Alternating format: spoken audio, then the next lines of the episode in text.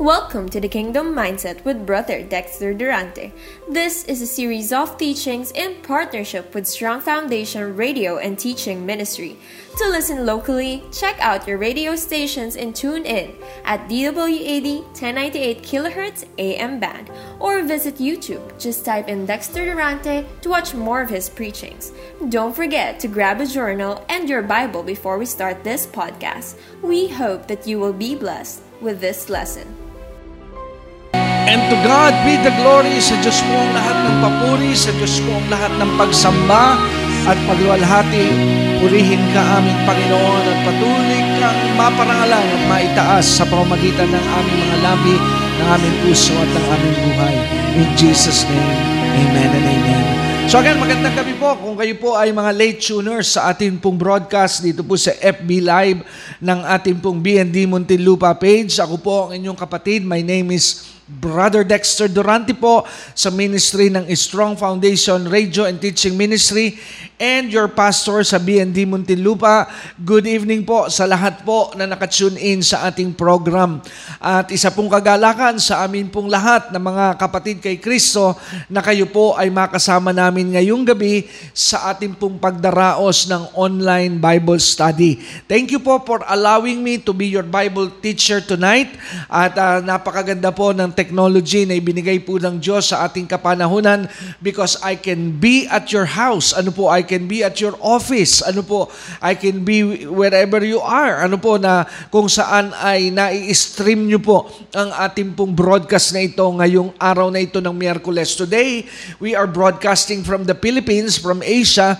Uh, ngayon po ay eksaktong Miyerkules. And March 17 po ang araw po namin dito sa Pilipinas at eksakto na pong uh, uh, March 17. Kaya kung saan man po kayo naabot ng ating broadcast, kayo po ay nasa Amerika, nasa Canada, nandiyan po sa Europe, nandiyan sa area ng Belgium, nandiyan po sa sa Japan, nandiyan po sa uh, United Arab Emirates, sa mga bansa dyan sa Bahrain, ano po, sa Dubai, kung kayo po ay nasa Saudi Arabia, sa Jeddah, sa Riyadh, saan man po ninyo na-stream ang program, ng mga nasa Singapore, Australia, na mga kapatid po natin, New Zealand, God bless you sa mga nasa Hong Kong. And of course, gusto ko pong batiin din, siyempre, mga nasa bansang Pilipinas, sa ating pong bayan na sinilangan.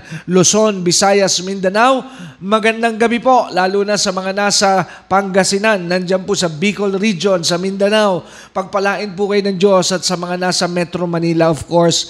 So napakabuti po ng Diyos. It's another Wednesday night at tayo po ay makakapag-aral muli ng kanyang salita. At gaya nga po ng aking pakiusap, bago po tayo mag-awitan kanina, kung kayo po'y naririyan na sa ating pong live broadcast ngayon, ay pakishare nyo po ang ating ministry sa inyo pong mga wall upang mapalagana po natin ang Ibanghelyo. So mga kapatid, ngayon po ay mag-aaral na tayo ng salita ng Diyos at ang ating pong pag-uusapan, ang ating pong pag-aaralan ngayon ay isa na pong series. Series na po dahil uh, ilang uh, mga weeks na po na tayo po ay uh, nag-aaral nitong subject na ito.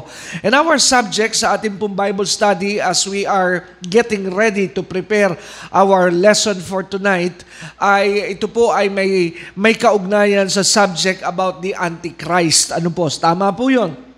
Ito pa rin po yung ating pinag-uusapan. Ito pong tinatawag na personality na magigipong napakalaki ng role na kanya pong gaganapin sa nalalapit po na pagwawakas ng tinatawag ng panahon. Kaya nga po napakalaga na ito po ay uh, magkaroon tayo ng kaalaman at magkaroon tayo ng information regarding this personality. Isa lamang po siya. But he will play a major role lalo na po pag nagsimula na po ang tinatawag na seven years of tribulation. So kaya tayo po magpapatuloy, tayo po muna ay manalangin. Dakila at makapangyarihang Diyos, aming Ama, nagpapasalamat po muli kami sa opportunity and great privilege na muli kami makakapakinig at makapag-aaral ng iyong salita. Holy Spirit, Again, we worship you. And you are the greatest teacher of the church. Kaya't gamitin mo lamang po akong daluyan Gamitin mo lamang po akong instrument. Gamitin mo lamang po akong mouthpiece, Panginoon. And I pray that every person under the sound of my voice be also filled with your presence and with your power upang maunawaan po namin ang simplicity ng gospel ng iyong salita. Salamat po, Ama. Sa iyo po ang lahat ng papuri. Sa iyo po ang lahat ng parangal, pagsamba at pagluwalhati. In the mighty name of Jesus and everybody say, Amen and Amen. Purihin po ang Panginoon. So ngayon pong gabi, tayo po ay magpapatuloy sa ating pong lesson for tonight. Ano po? So maganda po ang ating pong tinatalakay dahil we are talking about the end times. Ano po? Ang pinag-uusapan po natin ay yung tinatawag na end times na message. Alam niyo po, uh, ako po ay isa sa marami siguro mangaral na uh, lover of Bible prophecy. Dahil ako po ay naniniwala that the uh, whole idea of Bible or end time prophecy is to bring comfort to people. Yan po ang objective nitong end time preaching. Eh.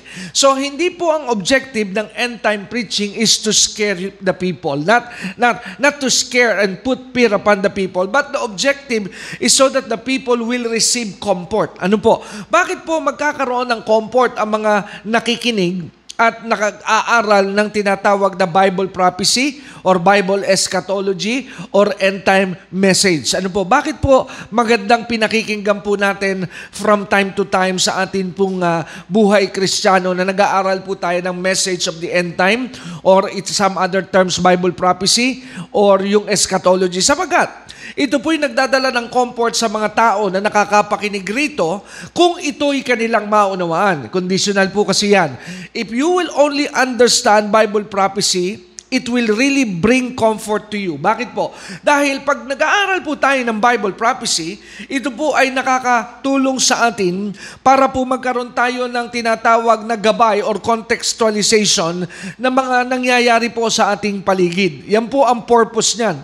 So kaya nga mga kapatid, napaka ganda po na tayo po ay nakikinig sa mga pag-aaral about end time. Kasi hindi po tayo malilito at hindi po magigi tayong unsecure sa mga nangyayari pong mga pagbabago sa atin pong daigdig. Ano po? Kaya nga, mga kapatid, dalawang bagay din po ang aking natuklasan dito po sa pag-aaral ng Bible prophecy. Kung ikaw po'y nakikinig ng Bible prophecy, gaya po nito, nitong ministry ng Strong Foundation, isa po sa ating uh, calling is to talk about and to preach more on end time prophecy. Napakahalaga po na i-check po natin yung dating nito pag tayo po ay nakakapakinig ng mga ganitong uri ng pagtuturo. Number one, if this message is, uh, ang nagigipong dating sa inyo is you are beginning to be fearful, then there is something wrong. Because the objective is not to put fear in you, but to put hope in you. Magkaroon po kayo ng tinatawag na pag-asa. Yun po ang objective ng Bible prophecy, to give us hope. Amen? Bakit po nagbibigay ng hope? Dahil pag nakita niyo po ang Bible prophecy, mga kapatid, makikita po natin na everything is under the control of our God. Bakit po? Dahil makikita po natin, ma-amaze po tayo na ang mga nangyayari pala sa ating paligid, ito pong lahat ay sinabi na ng Diyos bago pa ito mangyari at maganap.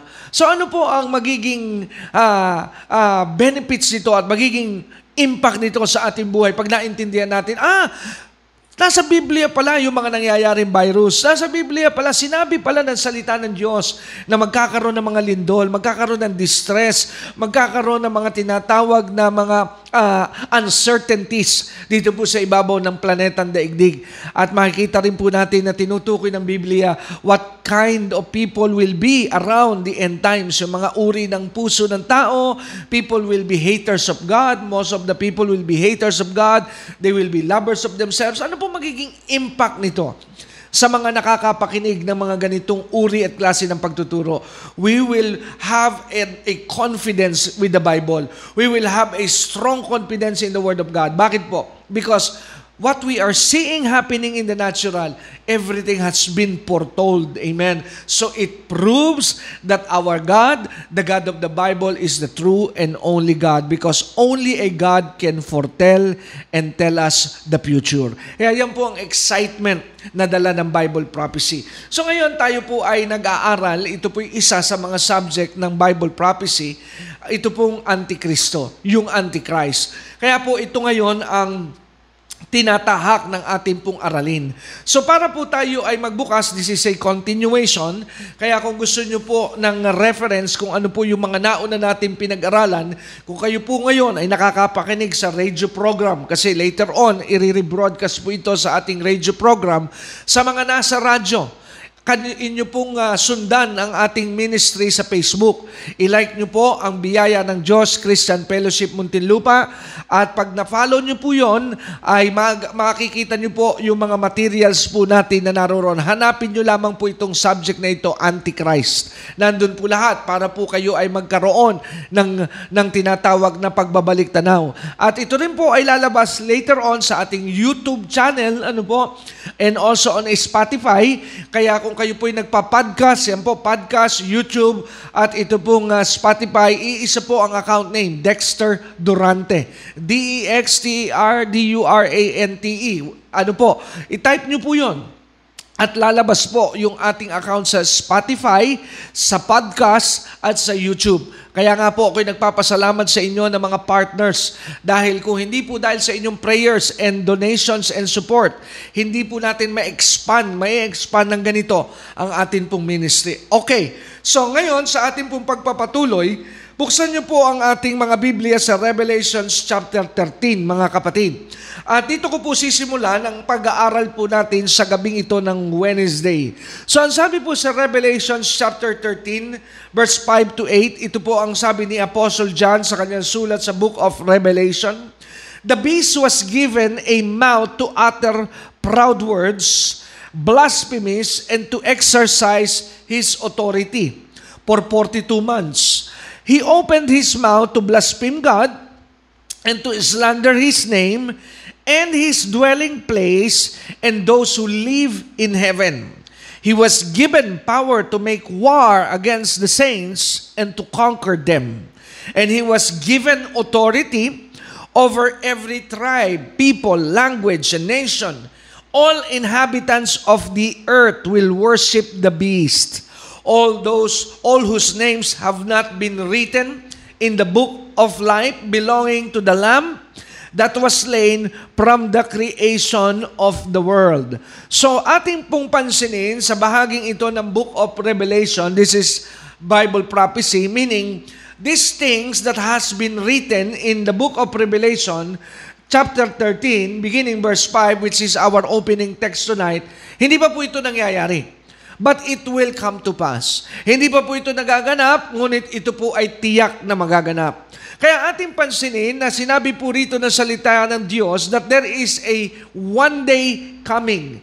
There is a season coming. May parating pong araw na may lilitaw na tinawag po ni John sa kanyang sulat na Revelation, sa Revelation 13 verse 5, he put a name called the beast. Now, sa ating pong previous na pag-aaral ay uh, ating pong natuklasan na na yung the beast na tinutukoy po ni John sa Revelation chapter 13 is none other than the Antichrist. Sapagkat marami po mga terms, marami po mga names na ginagamit ang Biblia na nagbibigay ng pantukoy dito po sa Antikristo. Nandyan din po yung man of lawlessness. Amen?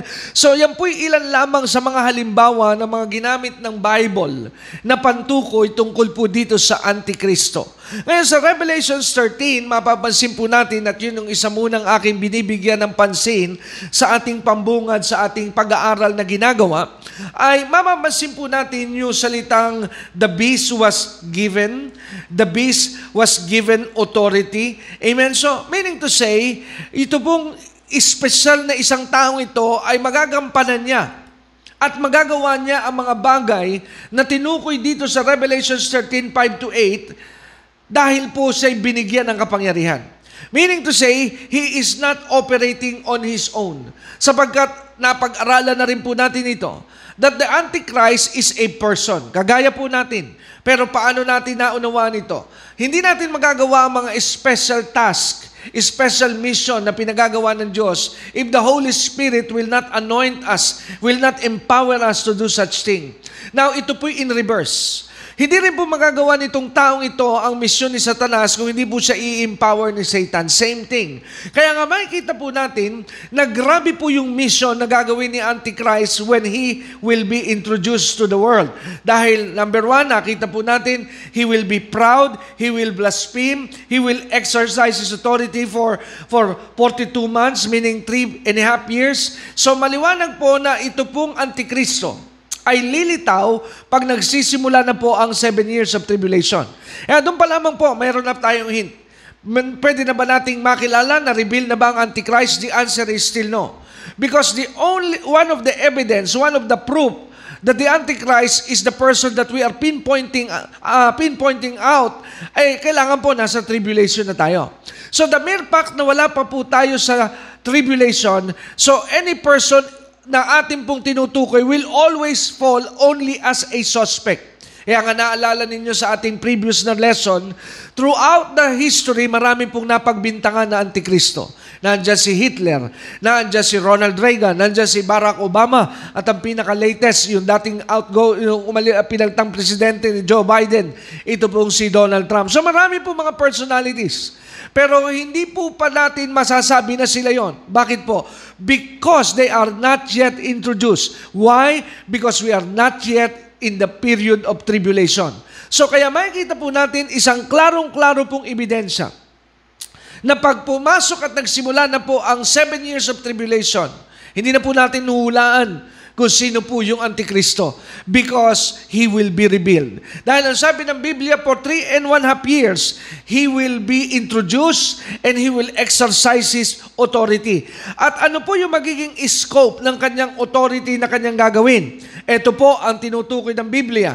Ang sabi po rito, He will blaspheme God, he will slander the name of God, and not only His name, also the dwelling place, the holy site in Jerusalem. Yung pong tinatawag na temple. Later on, atin po yung babalikan. So, mapapansin po natin na ito po ang kanyang mga gagawin.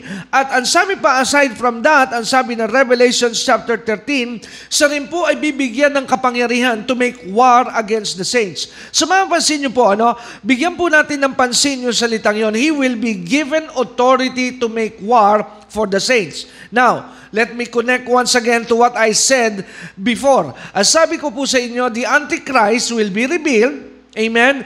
He will be established. He will be known to the world pag nagsisimula na po ang tinatawag na seven years of tribulation. That is correct. At ang sabi po rito sa bahagi ng Revelation 13, ito po yung tinatawag na alarming. Sabi ng, ng pangitain na nakita ni John sa Revelation 13, the Antichrist will make war against the saints. So meaning to say, there are still saints. There are still people of God that will be present during the ro- the ro- uh, the reign of the Antichrist. Amen. So may mga Kristiyano pa rin. Wait a minute. Akala ko ba ay itinuturo ng ministry ito na the rapture must first take place before the tribulation. Why is it that there is still saints during the tribulation? Now, hear me again. Because there is still salvation in the midst of tribulation. Meron pa rin pong kaligtasan sa gitna ng tribulation. And also, the Jewish people will come to know the Lord Jesus Christ. So the Jewish people who will surrender and who will accept that Jesus is the Messiah will be called also as saints. Now, in the Bible, medyo expound po natin. In the Bible, saints is is defined differently from what we have known. Amen. Dahil akala po natin ang isang santo, para maging santo, kailangan i-canonize ng Vatican. Patawarin po ako nung natamaan. So akala po kasi natin sa mga nagdaang ating uh, pagkakaintindi, para ka maging santo, kailangang aprubahan ng Vatican and then uh, when they have your approval, sila po ang magsasabi that you or somebody who died is already a saint. At isa pa pong, na, isa pa pong technicality. Nung araw sa ating pong pagkakaunawa, the only way that you can be a saint is first, you must be dead. Kailangan muna ikaw ay patay na. Hindi ka magiging santo pag buhay ka pa. Kasi yung titulo na saints, sa nagdaan nating pagkakaunawa ay ibibigay lamang sa mga nangamatay at ang pagbabasihan ay kung paano sila nabuhay, gaano kadami ang kabutihang kanilang ginawa, gaano kalakas yung impact nila sa kanilang pananampalataya nung sila'y nabubuhay. At pag nakapasa po do sa certain na uh, category and rules na ini, inilatag kung sino man ang naglatag nitong uh, rules and regulation na ito, saka pa lamang po bibigyan po ng recognition na yung taong yun na ngayon ay patay na, ay magiging santo. But is that what the Bible is teaching us? No. Because saints are believers. Saints are people who receive the Lordship of Jesus Christ. In fact, if you have Jesus in your life, if you have surrendered your life to Christ, if you made Jesus your Lord and Savior, you are already a saint. I have surrendered my life to Jesus. Jesus is my Lord, my God, and my Savior, and I receive Him in my heart. I confess Him in with my mouth. I can say to myself, and I can say this in public, I am a saint.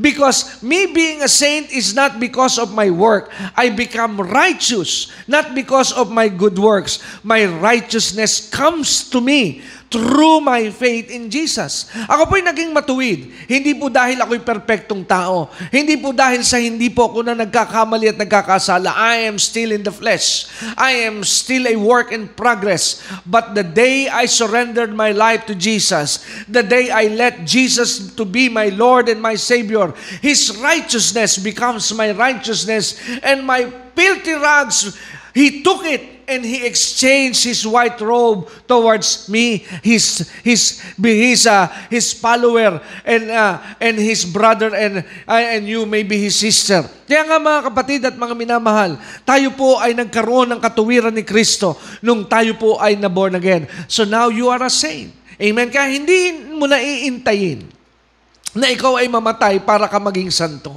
You are a saint the moment you receive Jesus as your Lord and Savior. So balikan po natin yung Revelations 13. Ano po sabi ng Bible? That, that one of the mission that the Antichrist will do during the time of his reign, he will make war with the saints. So, very clear. Meron pong salvation sa tribulation may mga mangyayari pa rin pong kaligtasan sa tribulation. But it's very hard. Kaya nga po, wag mo nang intayin ng tribulation if you can be part of the rapture. Amen? But hintayin mo pa tribulation. Ngayon mo na isuko ang iyong buhay kay Kristo. At kung hindi mo pa na isusuko ang buhay mo kay Kristo, gawin na natin ngayon. Sabihin mo ang panalangin ito, Panginoon, isinusuko ko ang buhay ko sa iyo Pagharian mo ko at ipinapahayag ng aking lapi, pinaniniwala ng aking puso, Jesus, ikaw ay aking Diyos, Panginoon at tagapagligtas. Congratulations, you are already born again. And I pray that the Holy Spirit fill you right now in Jesus' name.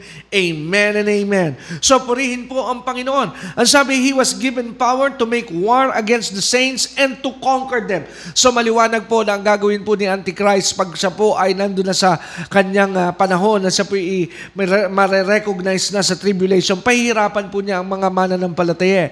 Kaya mahirap po na ikaw po ay naroroon. Kung ikaw po ay pwedeng ma-rapture, sa rapture ka na sumama. Glory to God. And he was given also authority not only over the uh, over the church, so paintuluto ng Lord yun eh. Amen. There will be a uh, a a a a, uh, a uh, uh, ano bang tawag doon, what you call this, na pahintulutan po ng Diyos na gawin ng Antichrist na, na i-persecute po ang mga mananampalataya during that time. Kaya mahirap po ang panahong yon Amen? Kung maalala nyo yung, uh, para lang magkaroon kayo ng analogy, kung maalala nyo po yung nangyari kay Job, one day pumunta po kay, kay God si Job, at pinagmalaki ng Diyos si Job kay Satan. Pero meron pong ganitong uh, argumento so, so si Job sa sa Diyos. Ah, si Satan sa Diyos eh. sabi niya si Job kaya lang naman niya nag uh, hallelujah praise the Lord. Mabait sa iyan because you have been doing him a lot of favor. Uh, so ang sabi ni Satan subukan mo na alisin mo mga privilege. I'm paraphrasing by the way. Subukan mo alisin mo ang lahat ng special treatment mo kay Job and you will see for yourself that Job will be a changed man. He will change his, uh, his hearts toward you. So, kinol po ng Diyos yung challenge ni Satan. So, ang sabi ng Diyos kay Satan, okay, I'm allowing you, amen, I'm giving you the authority to do what you want for Job, but there is an only exemption. So, the same thing, parang ganun po mangyayari. God will give the Antichrist a special permission to persecute the believers. So the life of the believers during that three and three and one half years sa tribulation will be will be a mess. It will be it will not be easy dahil they will be one of the target. Amen. They will be one of the target of the Antichrist. Meron na nga po tayong dry run eh. Kung papansinin niyo po, medyo nagkakaroon na ng dry run kung ano ang kakaharaping buhay ng mga mananampalataya sa loob ng tribulation. Inaalis na ang religious freedom unti-unti.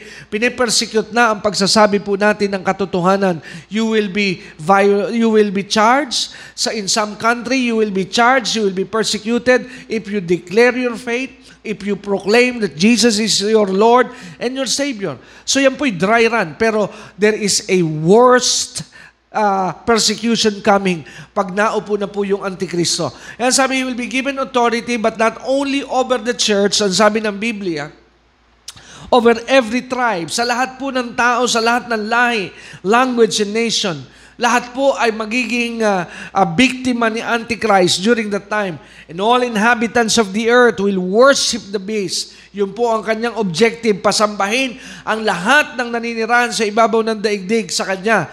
And all those whose names has not been written in the book of life belonging to the Lord, belonging to the Lamb that was slain from the creations of the world. So yan po ang gagawin ni Antichrist. Kaya nga doon sa ating nagdaang pag-aaral, ito, dito ko ipapasok yung continuation. Meron po tayo mga natuklasan na mga characteristics nito ni Antichrist na pinag-usapan natin, pinag-aralan doon sa nagdaan po nating lesson. If my recollection is right, meron na pong tatlo na ibinigay ako sa inyo. Number one, he will blaspheme God. Number two, he will display miraculous power. If you still remember, I gave you a warning that not every miracles that we see and witness are from God. Hindi po lahat ng may anyo ng himala ay sa Diyos. Even the devil can do the miracle.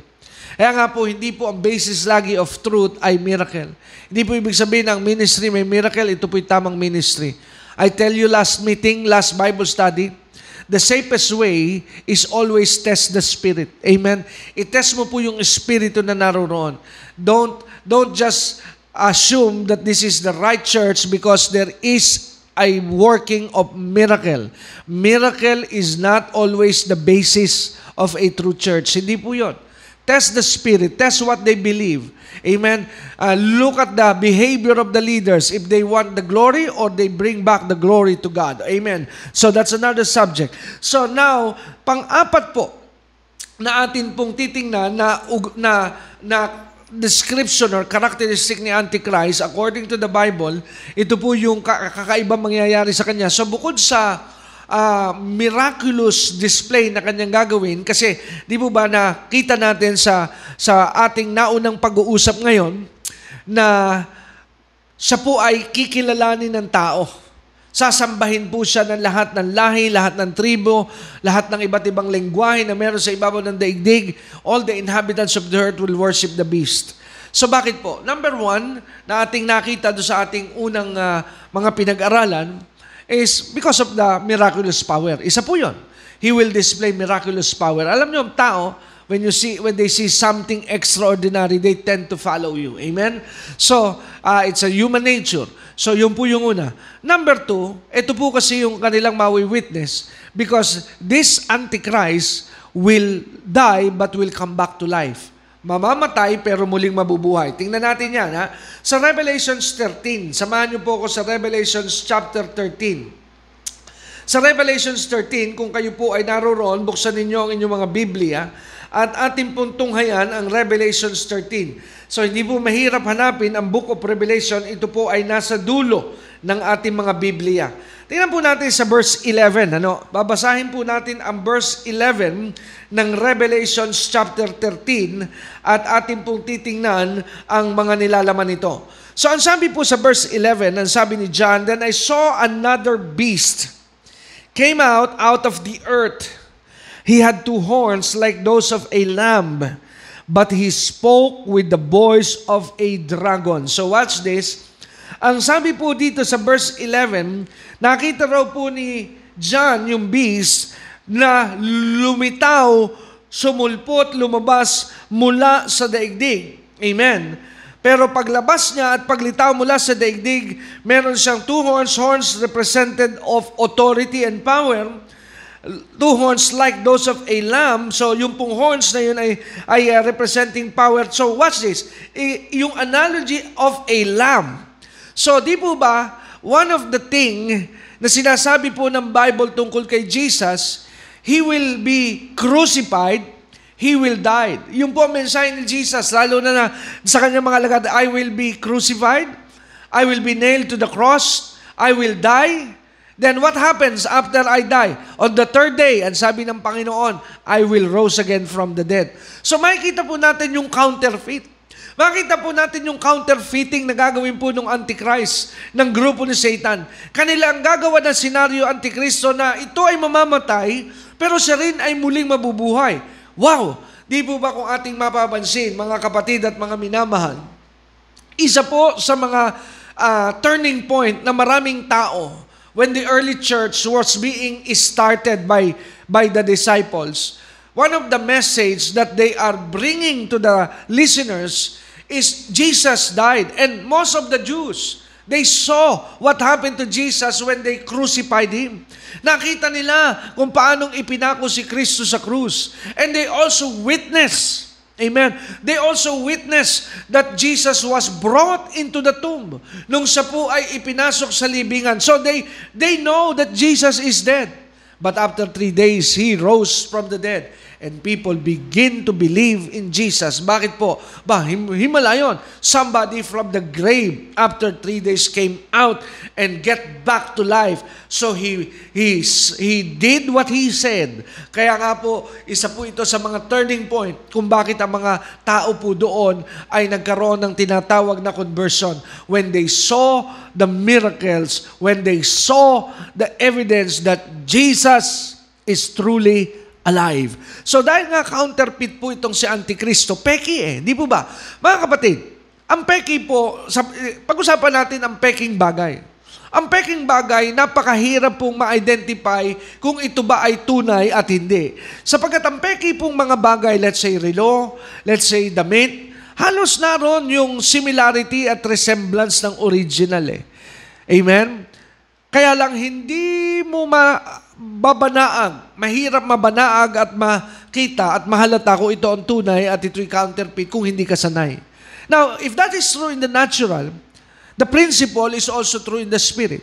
Kaya kung hindi ka sanay sa, spirit of truth, you will never discern the spirit of lie. Kaya nga po, napakahalaga na tayo po ay magbigay ng panahon. Napakahalaga po na tayo po ay magbabad ng oras na masumpungan at matutunan ng katotohanan. Because if we are possessed with the spirit of truth, then the discerning of spirit will be activated and we will begin to identify the spirit of lie. Bakit marami pong mga so-called believer ang nadideceive ng mga lying spirit? Because they are not exposed in the spirit of truth. Because the ministry has not built upon them a foundational doctrine that they will stand on there and they will put their feet so that they could stand a solid ground. Yun po ang problema. Kaya nga mga kapatid, mapapansin po natin na sabi po sa Revelations 11, He exercised all the authority, verse 12, of the first beast. So yung unang beast na matay pero nagkaroon ng resurrection. Kaya nagkaroon po ng uh, parang second beast. And He required all the earth and its people to worship. O, di ba? Parang si Jesus lang. Nung na-resurrect na si Jesus from the grave, now He is requiring people to worship Him. So, gayon din po ang gagawin ni Antichrist. Siya'y mamamatay, magkakaroon ng senaryo sa tinatawag na tribulation period that he, he will die, people will know, but he will be resurrected. And once he was resurrected from the grave, counterfeit na counterfeit ang dating, mga kapatid, ang datingan. I-require niya ngayon ng mga tao na sasamba. Eh, ikaw ba naman, na-witness mo talaga na namatay, nalibing, at biglang bumalik, yun na yun din. Ganun na ganun din ang function kagaya ng unang antikristo na nakitang inilibing, nagbalik buhay. Will you not be amazed? Amen? Kaya i-require po niya ang pagsamba. Kaya sabi sa verse 13, and after uh, uh, uh, after this, sabi sa verse 12, And he required all the earth and its people to worship the first beast whose fatal wound had been healed. May, may tama eh. Nagkaroon ng tama po ito eh. Amen. Nagkaroon ng, ng uh, wound ito pong first beast. Now, you might be asking, bakit siya namatay? Now, this is connected do sa Armageddon War. Amen. But that's another subject. Kasi may mga magmamarch po ng mga nation na hindi mag-align sa beast do sa Antichrist. They will wage war against the beast. So, possible na ito pong beast na ito, mamamatay siya do sa attacking ito. But he will be resurrected from the grave. Now, pagbalik po niya, mula sa kamatayan, ang sabi ng verse 13, He did or He will do astounding, miracles, even making the making fire flash down to earth from the sky while everyone was watching. Wow, may may pademo si Antichrist. Ano po? So, magkakaroon siya ng pademo na uh, mula langit, kaya niyang paulanin ng apoy. Di ba counterfeit again? Saan counterfeit yung kanyang gagawin? Doon sa panahon ni Elijah. Remember, there was something in the story of Elijah that if my God is the true God, then the God who answers by fire, let him be God. Noong nagkaroon po ng duelo si Elijah between the prophets of false prophets of Jezebel. Nagkaroon po sila ng competition na maghahain sila but there will not, wala pong uh, uh, earthly material fire na gagamitin kundi hilingin natin sa ating Diyos. So ika-counterfeit niya na siya nga ang tunay na Diyos kasi kaya niya magpaulan ng apoy mula sa langit. So therefore, the people, ang sabi ng Biblia, imagine, all of the people in this planet during this, this time will see that eh mama-amaze nga po, ma-astound, ma, mag, ma, ma, mamamangha ang mga tao. Makikita raw ng buong daigdig yun eh, yung gagawin nito. Malamang, naka-Facebook live po ang marami na ginagawa ni Antichrist na i-command ang apoy mula langit na bumagsak. Amen. And with all the miracles, ang sabi ng verse 14, kaya ito po ay posibleng mangyari sa ating generation kasi Uh, sabi, well, everyone is watching. Verse 13, kasi sa ating generation lamang pwede po mangyari ito na mapapanood po simultaneously sa buong daigdig ang ginagawang ito ni Antikristo sa isang lugar because of the technology called live streaming. Now, verse 14, And with all the miracles he was allowed to perform on behalf of the first beast. Now, ano po ang mangyayari dahil dito sa mga himala ng kanyang pong idedemo? He deceived all the people who belong to this world. So, again, yung mga tao who belong to this world, meaning who did not surrender their lives to Jesus. Yun po yung belong to this world. Ang sabi, madidisim po niya yung mga tao sa panahon yon na hindi nakasuko at hindi pinaghari si Kristo sa kanila pong buhay. All of those will be deceived and He ordered the people to make a great statue of the first beast who was fatally wounded, then come back to life. So, maliwanag po na ito pong pang-apat na tinatawag na characteristics ni Antichrist, siya po ay magkakaroon ng resurrection na kagaya po ng counterfeit resurrection na, na uh, ika-counterfeit niya yung resurrection na kagaya ng nangyari sa Panginoong Heso Kristo. And then, number five, the Antichrist will rule in full authority. So ibig sabihin po, full authority yung rule nito ni Antichrist. Kaya nga sabi ng verse 5 and verse 7 ng Revelation 13, For three and a half years, amen, he will be given authority. So siya po ay pamamahalain. Full control po talaga sa lahat ng tao sa ibabaw ng lupa. Alam nyo, may dry run na po eh. Pakinggan nyo po ako mabuti. Itong nangyayaring COVID-19 scenario, I believe that this is just testing the water. Testing the water.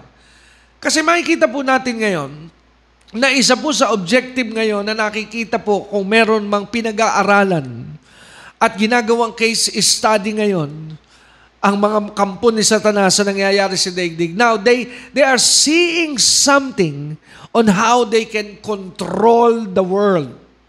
Amen? Lahat po ito, kita nyo? Lockdown. Kaya. Kayang pasunurin ng gobyerno ang lahat ng tao sa ibabaw ng daigdig. Paano? Di sinubukan nilang lagyan ng virus at nagkaroon ng testing, virus testing, talaga po ang tao naman sumunod. Ngayon, Sinusundan na. Kaya nga po sabi nagtanong sa akin, kailan kaya ito matatapos? I don't think so. Amen? Hindi ko po kayo tinatakot. Again, Bible prophecy does not intend to scare you. Not is uh, not intended to put fear on you, but to bring comfort. Why? Because we are seeing the fulfillment of the Word of God. Amen?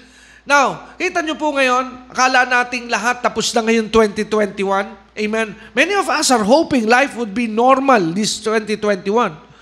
Marami nga ay nagre-rejoice na, nagse-celebrate na because there is a vaccine now. Meron ng vaccine pero hindi pala hindi na, hindi pala ganun ka ka ka, ka perfecto rin yung vaccine. Marami mga flaws. Amen. So dumadami na naman daw ang case. Nire-restrict na naman ang mga paglabas ng tao. Amen? At ngayon, tingnan nyo po, nag evolve po ngayon ang pagre-restrict. Kailangan na dati, hinahanap lang sa'yo temperature check. Amen? Ngayon, kailangan mo na ng mga QR, QR code. Kailangan mo na ng mga scanner, scanner na yan. So lahat po ito ay nakadesign on how to how to control people. Amen? How to monitor people's life and activity. Lahat po ito. Kaya nga po, makikita po natin, pag naiayos na po ang programa, I, I, I, this is what I believe. This is not a doctrine. That's, that's the disclaimer. This is what I believe. Nasa staging ground na po tayo ng mga mangyayari sa tribulation. Amen? Ibig sabihin, we are in preparation mode. Amen? Inaayos po yung lahat ng kailangan para po pag nag-in place na yung full rule and full authority ni Antichrist, everything will be there. And mind you this, technology will be playing a big part of His power. Maniwala po kayo. Malaki po ang magiging role ng technology para po magawa niya yung full authority ng kanyang kapangyarihan na kanyang i-exercise sa loob po ng tribulation. Okay. Now, if he will be given full authority, the number six na characteristics ni Antichrist, he will control the world's economy. Amen? Kaya hindi po aksidente na chaotic po ang economic status ng marami pong bansa. I mean, the whole world is an economic problem. Ang laki po ng problemang pang-ekonomiya ng daigdig. Economy is not the same anymore compared to many years that have gone. Grabe po. The airline industry is not yet uh, recovering anytime soon. Marami pong mga negosyo, hindi pa po halos makakabawi. Amen? Sa, sa mga nangyaring mga kaguluhan sa ibabaw po ng daigdig. Kaya po, lahat po ito is going to slide down. Bakit po? Dahil para po i-accept ng tao sa panahon ng tribulation, si Antichrist because he will be given power to control the world's economy. Sabi ng Revelation 13, verse 16 to 17, He will force all people, great and small, by force po ito, rich and poor, free and slave, to receive a mark on their right hands or on their foreheads so that they could not buy or sell unless they had the mark. That's that's that's commerce. Yung pong buying and selling, that's commerce. So ano pong gagawin ni Antichrist? He will implement that without the mark of the beast, you cannot do business. So makikita po natin that commerce will be controlled by the Antichrist, which name of the beast of the number of its name. So, sa panahong yun ng tribulation, the economy of the world will be centered on this one man alone, called the Antichrist. And the seven characteristics of the Antichrist is this. He will be given authority. Sabi ng Bible, Authority over all the people, ha? over all the people of the earth that are present and are here during that time. Then, ang sabi ng Biblia, the economy will be controlled by Him. Kasi mahirap ka po mag-rule sa daigdig na ito if you cannot run the world, if you cannot run the world's economy. Kaya nga po, everybody is trying to get on top. Amen? America is trying to get on top. China is trying to get on top. Russia is trying to get on top. But none of them will be on the top because this is not their moment and time anymore because we are getting closer to the time of the Antichrist. Kaya hindi po aksidente na the econ- America is no longer the world's most powerful economy. Hindi po aksidente na kahit gusto ng China, hindi pa rin nila maklaim that they are the most powerful economy in the world. And even Russia cannot claim that they control now the economy of the world. Wala na pong bansa na makakarating doon sa control na yon. Gaya ng mga panahon ng glory days ng Amerika. Amen. Glory days ng mga ilang bansa na naranasan to control the economy. Why? Because the coming soon is the economic control of the Antichrist. Kaya nga, yung pang-anim, pang-anim po, the Antichrist will desecrate God's temple. Ano po ibig sabihin ng desecrate? Bababuyin po niya ang templo ng Diyos. Nasaan po ba yung templo ng Diyos? Yun po yung pinag uh, kakaabangan ngayon ng mga Bible prophecy teacher at tinututukan ng mga prophetic lover na nagka-await at nag-aaral sa huling panahon. Dahil nabalik na po sa Israel ang control sa Jerusalem. Nabalik na po sa kanila. Nabalik na sa kanila ang control sa kanilang lupain. Pero meron na lamang pong kulang maibalik po yung templo na itinayo po ni Solomon na naghiba po at naiulit nung panahon ni Zechariah at ngayon po ay yung, ano, yun ang kanilang misyon na maitayo po yun. At sila po ay makapagtatayo nito. Na-discover na po ng mga archaeologists kung saan yung eksaktong place ng Holy of Holies. Pero meron pong parating na mangyayaring ganito. Nasabi po yan sa Book of Daniel Amen. Na iprophesy po yan sa book of Daniel.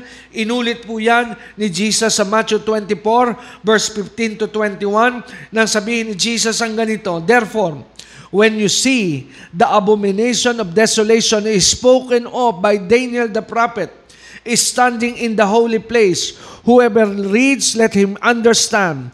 Then let those who are in Judea flee to the mountain. Let him who is on the housetop not go down to take anything out of his house. And let him who is in the field not uh, not back to get go back to get his clothes. But woe to those who are pregnant and to those who are nursing babies in those days, and pray that your plight may not be in winter or on the Sabbath, for there will be a great tribulation, such as has not been since the beginning of the world until this time, nor ever shall be. So, maliwanag po na magkakaroon po ng napakalaking tribulation na parating, but one of the signs that Jesus had said ay magkakaroon po ng tinatawag na pagtatayo ng tinatawag na temple ng mga Hudyo. Amen. And right now, amen, I am paying close attention to what is happening in Israel. Malapit na po nilang maitayo yung, yung templo na ito. Pag itinayo na po ito, we are now in the first era or stage of the tribulation. Kaya sabi ni Jesus, pag nakita nyo na na nangyari ito, magsitago po kayo. Kung nandito pa kayo, magsitago na kayo. Yun po yung senaryo. Dahil pag naitayo po yung, pers- yung temple na ito, uupo kasi doon yung Antichrist eh. At pag siya nag-ruled into power, di ba napag-usapan natin kanina sa ating mga naunang pag-uusap at pag-aaral, anong gagawin ng Antikristo pag siya nag-come into power? Ipe-persecute niya ang believers. Ipe-persecute niya mga lahat ng tao, kukontrolin niya. Kaya kung believers ka, magtago ka na sa panahong yon. Hindi ka na po magiging normal. Kaya kung ikaw po ay narito pa sa pagdating ng panahon na yon, natatayo na ang natayo na ang templo, Amen. Magsitago na kayo. Yung po ang bili ng Biblia. Pag nabalitaan nyo na nakatayo na ang templo, simula na ng tribulation. At ano sabi ni Jesus? Itong tribulation ito na mangyayari sa daigdig, grabe po ito. Hindi pa ito naranasan kahit kaninong henerasyon na dumaan, dumating sa ibabaw ng daigdig, ganong kapait at kalupit po itong tribulation. Kaya sabi niya, kung ikaw ay mananampalataya na, unawa mo ito, mamundok ka na, mga kapatid, kung naririto ka pa sa panahon ng tribulation. Okay, now, so ngayon, ang gagawin ng Antikristo i-desecrate niya yun, bababuyin niya yun, uupo po siya doon sa templong tinayo ng mga Hudyo. Now, the eighth characteristic of the Antichrist, he will attempt to destroy Israel. Amen? Kaya kita niyo po, hanggang ngayon, hindi nawawala yung threat sa bayan ng Israel. Ang reference po, Daniel 11, 40 to 41, Daniel chapter 9, verse 27. I'm running out of time so I can't read that to you tonight. Pero pwede niyo pong basahin.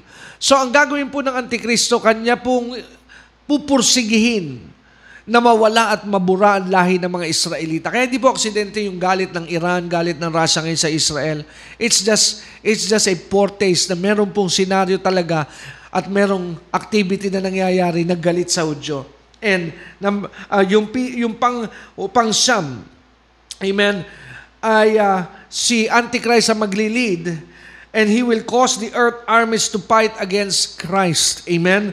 So, sabi sa Revelations 19:19, and I saw the beast and the kings of the earth and their armies together together to wage war against the rider of the horse and his army. So, anong gagawin ni Antichrist?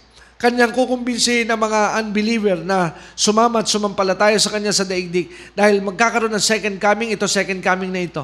Sa pagbaba ni Jesus, sa kanyang ikalawang pagbabalik, kukumbinsihin niya na ang mga sumama sa kanya, lalo na mga military might and power, labanan po si Jesus. That is crazy.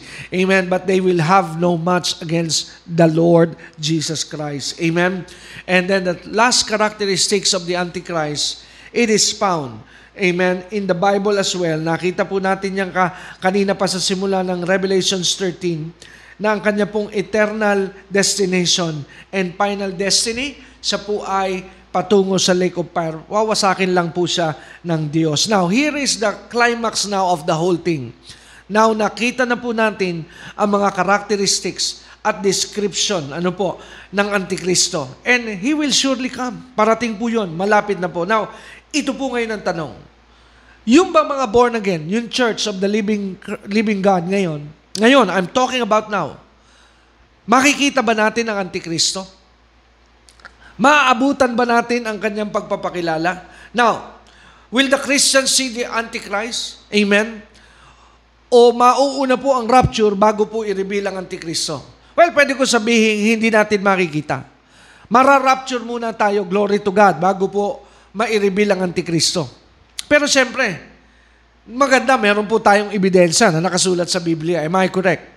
Kaya tingnan po natin sandali ang sulat ni Pablo sa 1 Thessalonians 4.13. Ano po, samahan niyo po ako sa Thessalonians chapter 4, 13 to 18. So, para po hindi ako magtagal, binigay ko yung scripture, verse 13 to 18 yung coverage ng bahagi ng sulat ni Paul sa 1 Thessalonians chapter 4. Binigay po dyan yung order ng mangyayari sa panahon na itinakda po ng Diyos.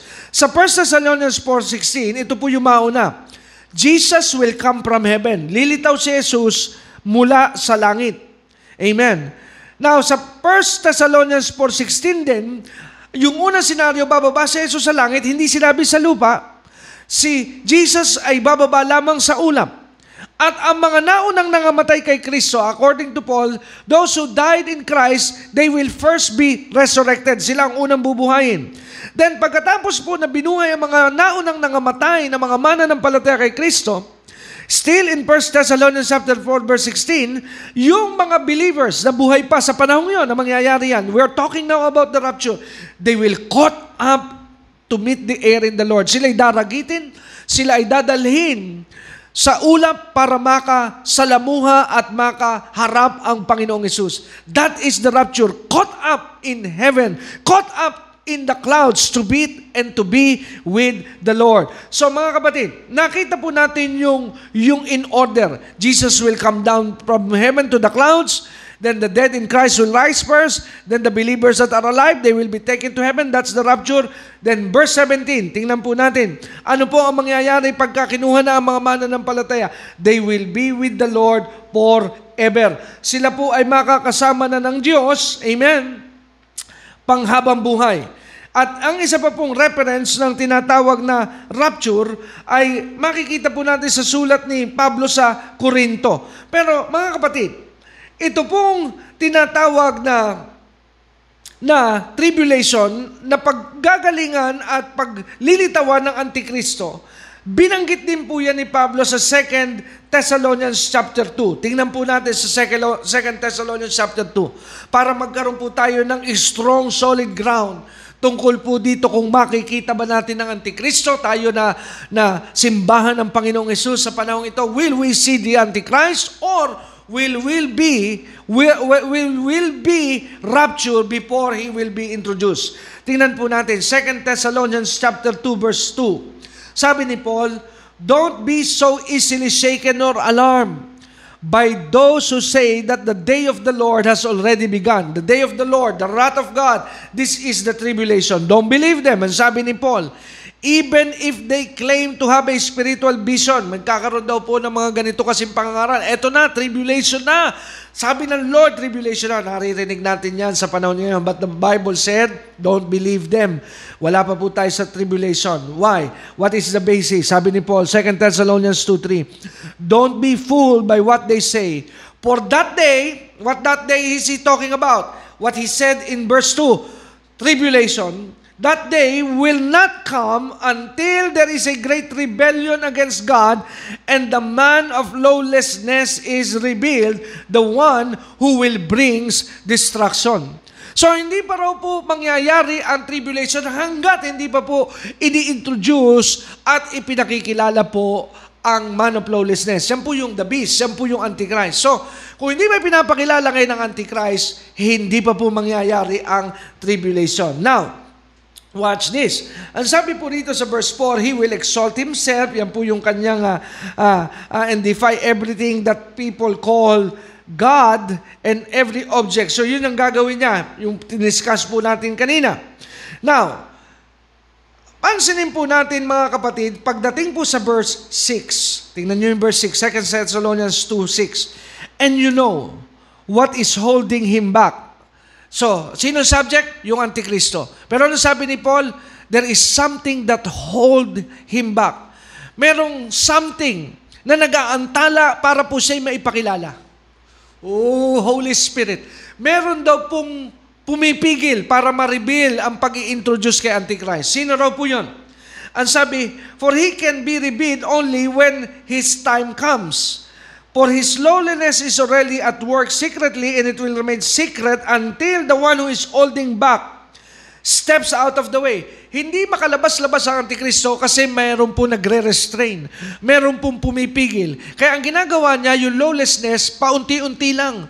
Pa, pa, pa, paambun-ambun muna ang ginagawa niya. Kaya violence dito, immorality rito, COVID-19, ganyan. Paunti-unti lamang. Kasi hindi pa ma-full bloom na ma-introduce ang kanyang personality kasi may nagre-restrain. Sino nagre-restrain? You know that the restrainer is the Holy Spirit. And where does the Holy Spirit resides? The Holy Spirit resides in the church. Reside, not in the building naninirahan ang banal na Espiritu sa bahay, sa templo ng bawat individual na pinagharian ni Kristo. Kaya sabi ng Bible, Know ye not that you are the temple of the Holy Ghost and the Holy Spirit dwells in you. So bakit hindi ma, ma, ma, ma-reveal pa ngayon si Antichrist? Nasa atin pa ang restrainer. Narito pa ang Holy Spirit dahil narito pa ang church. Pero sabi ng Biblia, when the one who restrains were taken away, meaning when the rapture takes place. Kasi para mawala yung restrainer, nasa niya ng Holy Spirit, nasa buhay ng mga mananampalataya. Kaya pag kinuha ng Lord na rapture ang church, kasama na rin pong aakyat sa langit si Holy Spirit together with the church. And the Holy Spirit is the restrainer. Siya po ang subyang. Siya po ang humahadlang. Siya ang nagantala para po makalitaw at makalabas ang Antikristo. Pero pag na-rapture na po ang church at nawala na si Holy Spirit dahil nasa church si Holy Spirit, saka po lilitaw ang Antikristo.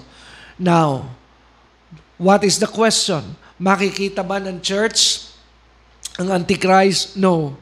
Dahil tayo po ang humahad lang kaya hindi pa siya ma magkaroon ng tinatawag na introduction. Pero mga kapatid, kaya po natin inire-record ang mga materials sa kagaya nito dahil naniniwala po tayo sa ministry ito na pagkatapos po ng rapture, may pag-asa pa rin pong maligtas ang mga maiiwan dito.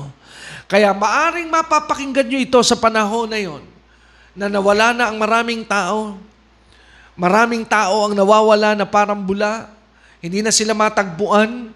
Ang mga simbahan ay wala na ang mga halos mga dumadalo. At kung sa panahong yon na wala na ang mga dumadalo, pero pagpunta mo sa church, ikaw lang ang tao doon, isa lang ibig sabihin no, naiwan ka, kapatid. Kapatid, ito po ay ebidensya, itong pangangaral na ito. Ngayong March 17, 2021, ginawa po ang pangangaral na ito. At kung ito'y mapapanoon, kung anumang date po yung panahong yon. Gusto kong marinig ng makakapakinig nito ngayon na kaya nariyan na ang Antikristo dahil inalis na ang simbahan. Kaya yung mga taong nangawala, wag po kayong mag-alala, sila ngayon ay nasa piling ng Ama dahil sila iniligtas ni Jesus. Kaya kayo na mga narito pa sa panahong yon, nakapiling na at kasama ang Antikristo. This is what I'm going to say to you. Believe in Jesus. It is now the time to surrender to Jesus because only Jesus can save you. Pero para naman sa panahon natin ngayon na wala pa po ang Antikristo, now is your time to receive Jesus bago po mahuli ang lahat. At napakasimple po ng paraan, pangalawang pagkakataon na ito sa programang ito, iniaalo ko po sa inyo ang kaligtasang dala ni Jesus. I'm not asking you to join our church. I'm not asking I'm not asking you to be a member of my ministry. I'm asking you to receive Jesus as your Lord and Savior. Hindi ka po maliligtas dahil mabuti kang tao. Thank God you are a good person. But your good works is not enough without Jesus. Your church, your religion can save you. Jesus is the only one that can save you. Kaya tanggapin mo po si Kristo. Sabihin mo ang ganito, Jesus, I believe in you. You are my Lord. You are my God. And you are my Redeemer. In Jesus' name, Amen. Congratulations. You are now official a child of God. Purihin po ang Panginoon. Salamat po sa gabing ito. Salamat po sa opportunity. Natapos na po natin again ang isang subject, the Antichrist. So maliwanag po na nabuo po natin ang konsepto. Lilitaw po siya. Makikilala siya ng mga taong naiwan ng rapture.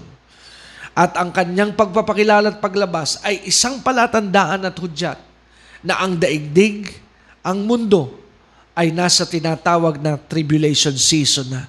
Uh, God bless us all. Salamat po sa Lord. Kaya po atin itong pinag-aralan para magkaroon po tayo ng well-informed hearts and soul that if we are believers, we will no longer worry about the tribulation because there is an assurance that the church will be removed before this wrath of God will be poured out here on earth. Well, God bless us all. Salamat po sa Lord sa mga kapatid na nakinig at uh, sumabay sa ating pong Bible study. Again, it is an honor, amen, that you allow me to be your Bible teacher today. Salamat po. My name is Brother Dexter Durante.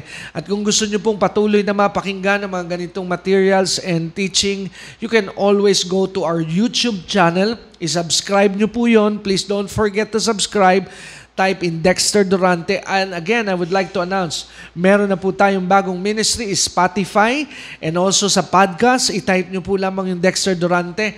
Doon po, mas, magkakaroon na kayo ng opportunity na ma-download ninyo ang mga ganitong materials. And you can pass also the materials to your friends so that people will also hear the message of God. Amen? Kaya again, I would like to thank all the partners. Ano po? Salamat po sa lahat ng mga partners ko sa ministry. Kasi kung hindi po sa inyong panalangin at sa inyong contribution, hindi po natin magagawa itong mission na ito. Eh, no? Kaya nga po sa darating po na uh, April, I would like to announce this, amen, ahead of time. Sa darating pong April, mga kapatid, April 10, that is Saturday, at exactly 10 in the morning until 12 or 1, yung po mga partners, ano po, yung mga listeners sa Facebook, sa YouTube, sa Spotify, sa radio ministry, sa DWAD. If you are a partner of the ministry, if you are donating, if you are sending your gifts to the ministry, at maging kung kayo po ay listeners and you want to see me, I'm inviting you. Amen? Ini-invite ko po kayo sa April 10. Ano po, i-mark nyo na po yan sa inyong calendar. That Saturday, 10 in the morning sa ating pong gawain sa third floor ng CRM building siyang po sa Bayanan, Muntinlupa. For details, i-text nyo po kami sa 0922-820-9866 mga kapatid. Okay? So gusto ko po kayo makasama doon. Isa lamang pong shot ito. Amen? Gusto ko po kayo makasama if you can come. Hindi po ito compulsory, but if you consider yourself as a partner of the ministry, please come and allow me to be a blessing to you on that day. Amen. Gusto ko pong maging pagpapala sa inyo sa araw na, na yon dahil you have done so many things. You make a difference. Kaya po ang ministry ito ay nag-flourish, na survive niya ang maraming wilderness dahil you keep on praying and you stayed uh, committed sa mission na ma-i-out po natin ang teaching ministry ito ng Strong Foundation. Thank you because every donation that you have given to the ministry, it is changing the world and the hearts of the body of Christ. Salamat po. Hindi ko po ito magagawa alone. Kaya ako po ay nagpapasalamat sa lahat ng mga supporters, listeners, and followers of the ministry. Every time you donate, ito po, kaya nagkaroon tayo ng bagong uh, outlet, Spotify, podcast, ano po, na buksan po ang mga bagay na ito because you have acted on, on your part. Kaya nga po, kung kayo po ay minumove ng Lord and you are not yet a supporter, I pray that God will bless you. So salamat po, ito po ang inyong kapatid. My name is Brother Dexter Durante. Pansamantala nagpapaalam po sa inyo sa Strong Foundation Radio and Teaching Ministry and BND Muntinlupa reminding you again, Jesus is coming very soon. And a true believer always and will always walk by faith and not by sight. Good night. Good evening po sa lahat. Thank you for tuning in with us. If you wish to support the ministry, you could send us your love gifts through bank. Account name, Dexter Durante. Branch, Carmona, Cavite. For BDO, 0106 500-24079, BPI 0989-437-837, or money remittances such as Palawan Express, Cebuana Padala, or Smart Padala at 5577-5195 2327-7102. Just text us at 0922-820-9866 for your name, the code, and amount that you have given. We declare for God's favor to be upon you. And don't forget, in this life, you should always have a kingdom mindset.